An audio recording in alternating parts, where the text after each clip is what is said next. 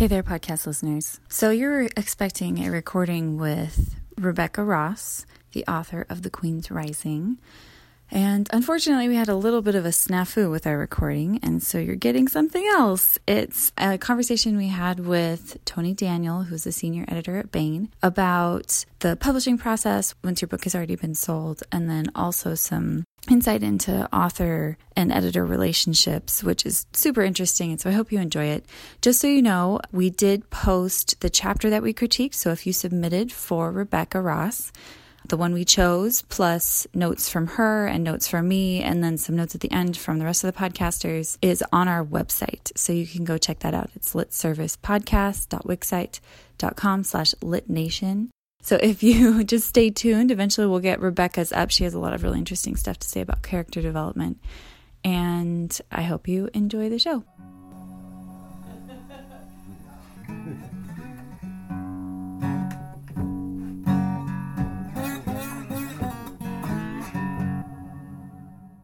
So, before we launch into our topic for today, I wanted to ask you you just said that you had one, like one of your main sellers and like the tent poles of Baen. Do you want to? I feel like um, the editor side of things and like the publishing house side of things, it feels like it's dark, even for me as an author. And so, is there anything you could say about how that works?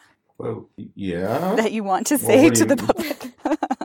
well, I mean, uh, what do you mean, like how how to get published? No, no. Here, I mean, like, the... um. I'll tell you how it works. Here's how it works. We get a book in. Say I got all right. I got Dave and um, Dave and Aaron's uh, book, The Cunning Man, last year in, and I got assigned it because I had I'd worked with Dave on his first uh, Witchy Eye book, and so you know, and I wanted to, I wanted it, and so I read it I make notes for revisions. I and Tony, my boss as well, does, and we send out notes.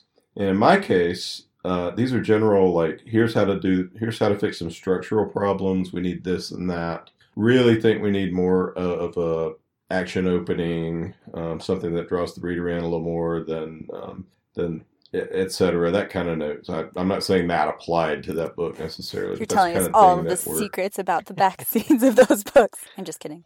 Yeah, yeah. Well, no, no. Um, that was that doesn't necessarily apply to that book. I was that book was. Um, I'm trying to. I can't remember the notes we gave, but you know those guys are really good, and it's it, it wasn't much of a problem because it's immediately when they saw and I'm really good, and so that does help. You know, they see my notes and they're like, "Oh, okay," and then they fix it. Yeah. So it doesn't always go that way. so and then then they'll they'll work on it, and a writer will work on it and send you a revision. Mm-hmm. So you get the revision, you read that. So by this time you've read the book three, you know, yes, and so um, generally, if with a professional writer, um, that's it. You know, it's good enough now to go. And so you line edit it. You go through and you fix some things you see as an editor that are that are big top down things. Like if you think a word is wrong, you could do that because you're the line editor. You're the editor. Um, I can. I feel perfectly happy to change uh, a word around here or there, or to to rephrase something if there's a if there is a uh, you know passive construction or something like that.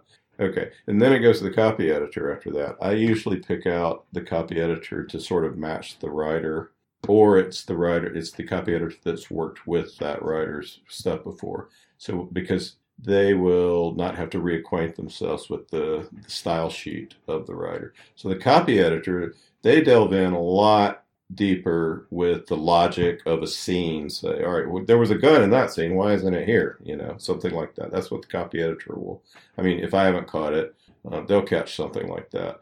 They check stuff like spellings all the way through, and they make up this thing called the style sheet. The style sheet says how you spell a character's name all the way through so that you get it consistently right and from book to book when it becomes a series. So you want to have those style sheets available of the old books when you have a the next book in a series. Um, so that's why it's often that you just use the same. Although we have the style sheets, um, it's often good just to use the same copy editor. Um, we have three or four um, that we use.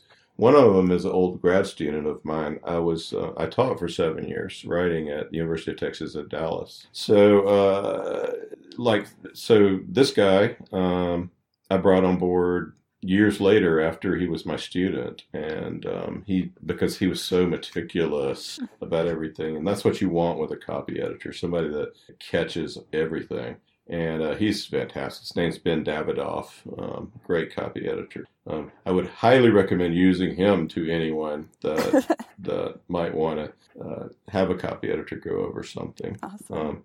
And he works for others as well now. So we use um, the copy edit comes back, and we let the author review that. The last word on these things is the author's. Um, the author will review the copy edit. They'll decide whether to accept or reject. A lot of times, the copy edit's done electronically with the word review function with a Word file. Sometimes with our older writers, and they want a paper copy edit, and we are happy to oblige at Baen. We we will let the we'll do an old fashioned paper copy edit with post-it notes sticking out and, and stuff like that. That sounds stressful. Which, no, they're great. I, I much prefer that Really? myself. oh, I love Oh, being yeah. able to go through comments because Word tells me where they all are. yeah, yeah. If you if you're forced to go through and as the author reviewing your manuscript and remove post-it notes one at a time, you really pay attention to what the copy editor has said there That's because true. it feels so final. No one's ever going to mark that again. So um, I don't know. So all right. So the copy edit comes back, and then um, I review the copy edit. Oh, and the copy edit comes back with queries, and the author answers the queries as well. So sometimes there's author queries on the copy edit that, um, like for instance, logic problems. Can you and the author can then um, fix those in the manuscript during the copy edit phase. They could add in a page or, or a paragraph, whatever. That's a good time to do that because you don't want to do, be doing that during proofread because it just throws everything off. Yeah. So then uh, the author's reviewed the copy edited manuscript, comes back to me. I make up this thing called the transmittal memo and I transmit it to the typesetter along with the style sheet and anything, any other pertinent things like a map. Say if it's a fantasy world that needs a map, we'll have a map. Um, I usually will have the maps commissioned beforehand. So somebody like uh, our, our big map maker at Baen is Randy Asplund. He does a lot of our maps. He's a great um, medieval. Uh, one of the ways he makes his living is to do um, illuminated manuscripts of things that are modern texts that people just want in illuminated form. That's incredible. Um, yeah, and he makes like he goes out, he grows woad in his backyard to make blue No and stuff. You know, he's wow. he's cra- crazy authentic, crazy. But anyway, he makes he's our map maker. So um, so all of that material goes to the typesetter. We have um, a couple of three typesetters that we use over and over again. Um, they're really on staff, and um, they will set it. And one of them, like Carol Russo, is also the book designer, and she'll sort of design the book as she's setting it. Um, the other one is not the book; it's not a book designer, and somebody else does the book design there, which is like the the look of the the drop caps when you open and all kind of things like that. The and um, so that comes back when the typesetter's done, and that goes to the author. The author has a and it goes to a proofreader.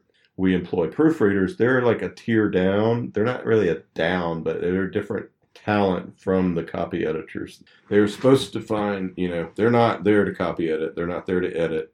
They're not there to find logic problems. They're they are looking for typos and misspellings and things that are dropped by the typesetter by accident or because things always mess up when you pour something into uh, into the uh, typesetting program, whatever ones they use. Um, and then the author gets to look over. So two people at least, usually three, will read through those uh, the final copy, uh, the final proofreading, and then that gets uploaded to the printer. And on separate track, we've been working on the cover. Somebody's had to write the flap copy. Um, somebody's got all those quotes, and there, of course, the uh, the illustrator has illustrated it. Uh, and Baen is known for our illustrative, story-driven col- covers. We don't do graphic, artsy kind of covers. We usually show something that's in the book uh, or that should be in the book. Um, the author yeah. missed an opportunity. That's right. That's right. So, So, um, and and people make fun of us for that, but we don't care because, um, first of all, our artists are great. Mhm. People like Don Maitz, Don um, Dan Dos Santos, um, you know, Dave Seeley. These are just amazing artists. Uh, David, uh, the guy that does the honor books, is uh, oh, what's not coming to me at this moment. He's a friend of mine. I can't remember his name. Uh, Mattingly, David Mattingly. Um, so, uh, you know, it's just some great artists. Bob Eggleton does a lot of our covers. This is a man who doesn't need to work for us, but he got his start with Baen, and so he he still does work for us. You know, Eggleton can command tens of thousands of dollars for an original painting, but he still does covers for us just because we, you know, Jim Baen gave him his start back in the day. So, and then that all goes to the printer, and the book comes out. Usually, everything is done four months before. So right now we're uploading. Um, I think we're just about finished with February and about to start on March 2020 titles um, for production. So that's the story of what happens. Awesome.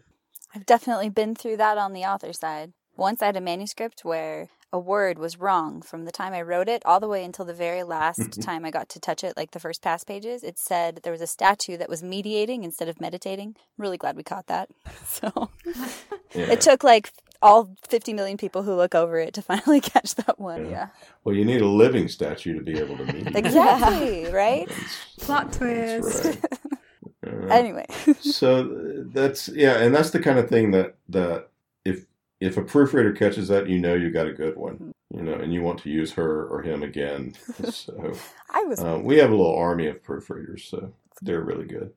We're about out of time for this portion of the podcast. Does anyone have any thoughts they final thoughts they want to add before we move on to the critique?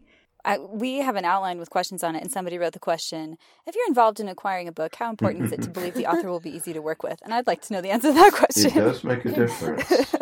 networking will not get you bought, but networking might. If if an if an editor knows you and knows that you're not going to be a nightmare, it might make a difference. awesome.